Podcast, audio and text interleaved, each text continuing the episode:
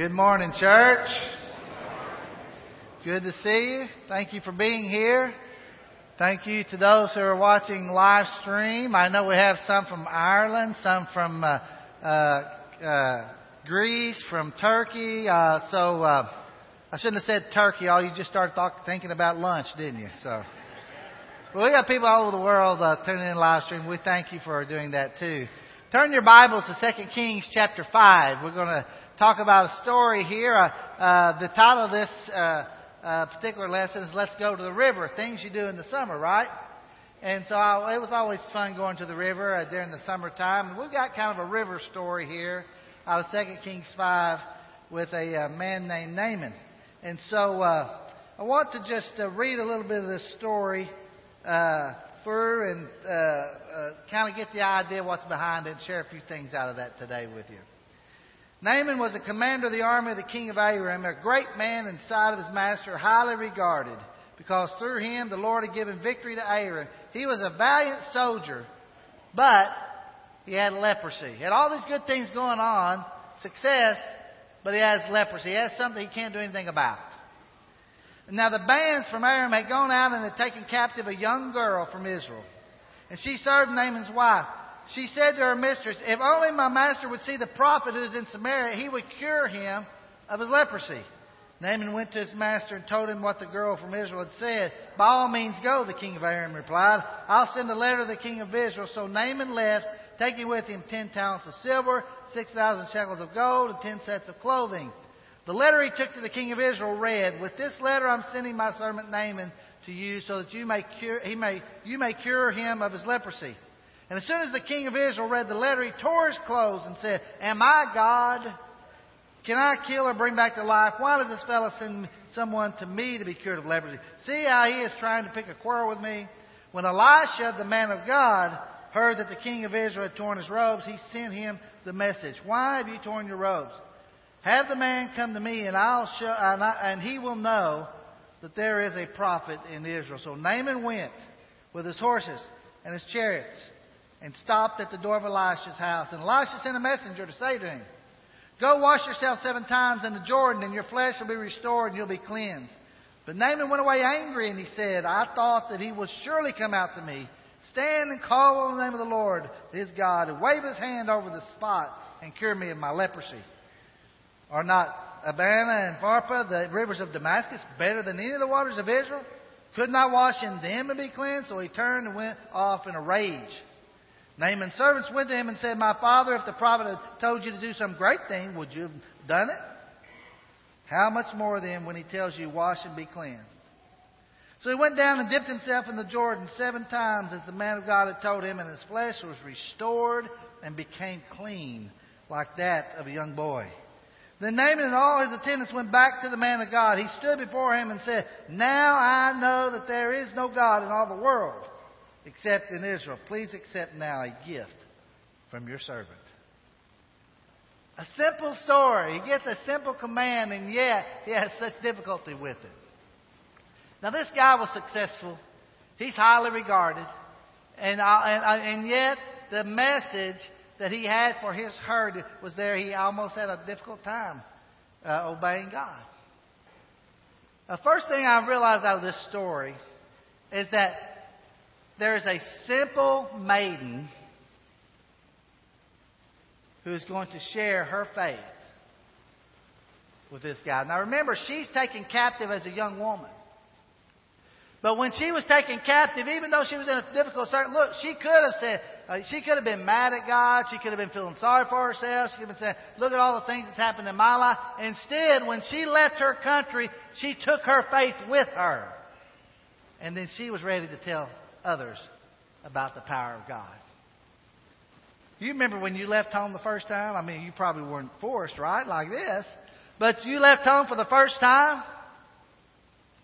Well, I remember I uh, headed off to college. I loaded up everything I owned in the back seat of the big old Ford uh, that my dad had and made me give back to him when I got married. You know, it wasn't my car.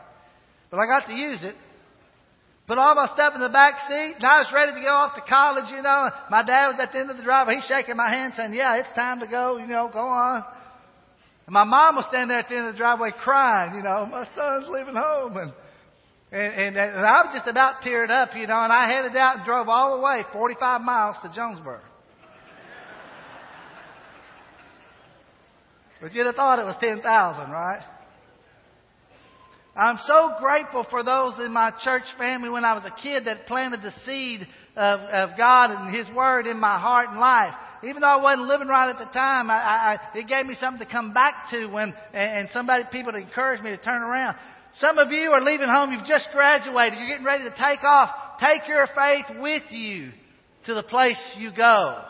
Because you've got a word of power for someone who needs it. Their life's broken they're waiting to hear from you. I just moved uh, Kristen to, to uh, Tulsa, Oklahoma, a foreign land. And I'm, I'm proud of her and Josh for a number of reasons. I'm proud of the graduation. I'm proud of those accomplishments and those things. But the most, the thing I'm proudest most of is that she's taking her faith with her where she goes. That's the thing to be proud of for your kids, right? So, guys, when you go into a situation, whether it's a difficult circumstance that you find yourself in, whether it's a job that you're, you're struggling with, or whatever your circumstance you go into this week, Take your faith with you and remember you've got a word for someone's life that's broken and that's sick and you can tell them about the power of God to change their life. That's what you have to give. Now, this is interesting that this girl tells them that this man of God can heal your leprosy. Now, here's why. Here's a little part of the story you may not know. Uh, uh, in, in the book of Luke, it says something about this story. Jeremy, would you, where are you at? Would you read that verse I asked you? Did I ask you, Jeremy, or somebody else? And there were many in Israel with leprosy in the time of Elijah the prophet. Yet not one of them was cleansed, only Naaman the Syrian. That's almost like having a voice from above, wasn't it? Uh, Did you get that? Now remember, this is the context where Jesus said a prophet's without honor in his own country. During this time of Elisha, there were a lot of people had leprosy in Israel, but not one of them had been healed. She hadn't seen any of them be healed of leprosy. The only exception was one that was outside of Israel who comes to Elisha, Naaman, and he gets healed. She sends him, this man Naaman, to the prophet of God. A simple maiden's faith made all the difference in the world. Now, now, this simple message that came all of a sudden was made hard, though. He came with false expectations about what would happen. He's a pretty well known man. He's successful. He's got, and when he comes, he's expecting the prophet to come out and do some great thing and wave his hand over him and have a great event to cleanse him. But that doesn't happen. Elisha simply turns to his, inside the house, says to his servant, Hey, go out there and tell that guy to dip seven times in the Jordan. The servant comes out and tells him. This guy had false expectations of what was happening. And then his pride got in the way. He's like, uh, Are you kidding me? The Jordan, and then he uses human logic, which is a bad thing, because he said, There are better rivers than that. Look at these two other rivers. They're a lot cleaner than that. And so he has this false expectation. He has this pride. Matter of fact, the Bible says he even raged. He got angry and mad about it. He made a very simple thing very hard. We're kind of like that ourselves sometimes, aren't we? But he had some folks to help him make this simple message easy he had some great encouragement. Even from now, you got to say a lot of things about Naaman. Here's one thing you've got to say. Even in his pride or his anger, it didn't last long. Look, he was willing to take a message from his servant girl. Now he's willing to take encouragement and a message from his attendants, his servants that are traveling with him. So even though he had pride for a moment, he still humbled himself and listened to him. And you need good people around you and be able to listen to him. And they told him, said, look, if he had told you to do something great, wouldn't you have done that? Then what about just doing the simple thing he told you to do? How difficult is that? Go dip seven times in the River Jordan. And he obeyed that simple command. And the results was healing. The results was a declaration that God is the only God in Israel. The result was gratitude. I mean, all these kinds of things start taking place. Now think about it. He goes there and he dips seven times. Can you imagine? By the way, he dips once, he dips twice, three times. Probably about that fifth or sixth time he's looking at that arm or whatever saying, uh, I don't know if this is working or not, right? He dips seven times. That seventh time he comes up out of the water and he's cleansed. It says that his skin was like the skin of a young boy, youth. I, I bet you when the story got out the next day, there were women dipping their wrinkles in the Jordan. There was men over there. I mean, you know, they're making some kind of cream out of that river and selling it across the, right? That thing had more splashes that second day than it had seen in years. But it wasn't in the water was it? Never is. But it was in the simple obedience. Don't dismiss the power of simple obedience. Here's what I want you to take home with you today. You, like this young woman, may be in a difficult circumstance or situation, but you have a message for other people. You have a message that can change the direction of someone's life. You can tell someone where they can find the power of God. And God can use you just like He used her to make a huge difference. We don't even know her, her name, but she was used to make a huge impact in the lives of other people. And like Naaman, got to get our pride out of the way and simply, like the old song says, trust and obey. Trust and obey, for there's no other way to be happy in Jesus but to trust and obey. See, the story you're telling about the power of God is that Jesus Christ the story of the death, burial, resurrection can change whatever has impacted your life. The brokenness that you have, the disease that you have of sin, whatever's hurt you, Jesus Christ has the answer for. And simply says, trust and obey. Just like those in Acts 2 when they heard the story of Jesus and their hearts were pricked. And they said, what do we do? And Peter said, look, repent and be baptized for the remission of your sins. You'll receive the Spirit, the Holy Spirit of God. That's all. It's simple. Repent and be baptized. Just go to the river. Go to the water. There was live stream before we ever started live stream, right? Oh, it's not about the water, but it's about your simple obedience to the command of God. It's an act of grace. It's a response to God's grace. It's an experience of God's grace to reenact the death, burial, and resurrection of Jesus.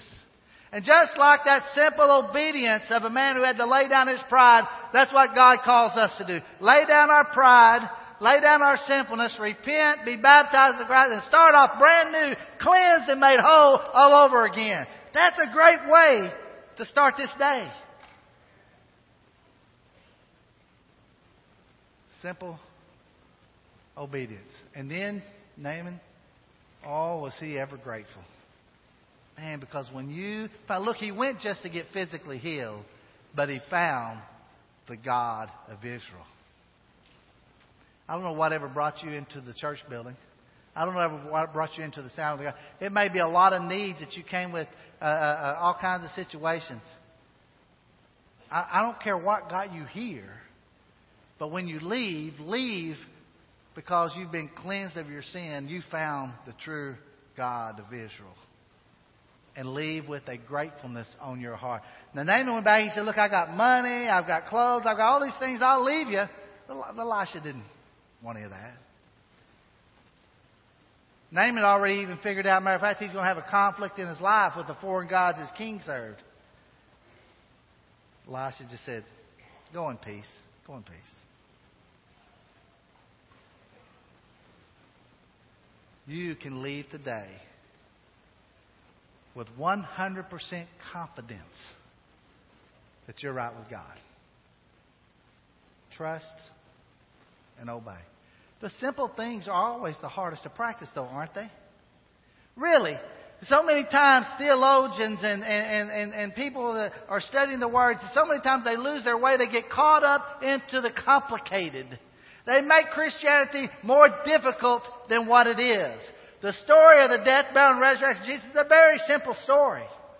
And to respond to it is a very simple explanation to repent, change your heart, be baptized, and start life brand new. It's very simple. It's not difficult to understand. It really isn't. It's just sometimes hard to practice the simple. Things that make a difference in your life. Remember the old song, Take Time to Be Holy? Speak off with thy Lord. Spend much time in secret. Feed on His Word. Make friends with God's children.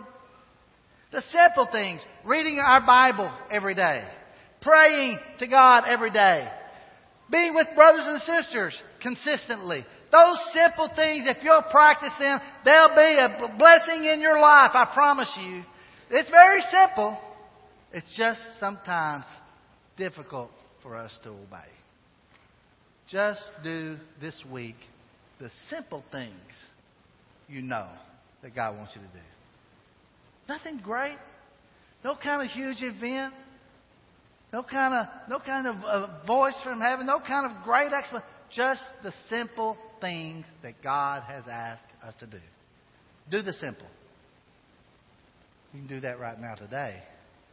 Simply lay down your heart and your life. If you need to be baptized in Christ, that's why we have an invitation. We've already seen one today. What a great way to end the service. If you just need to get back on target, serving God, do the simple things and respond to God. If you have a need, come while together we stand and sing.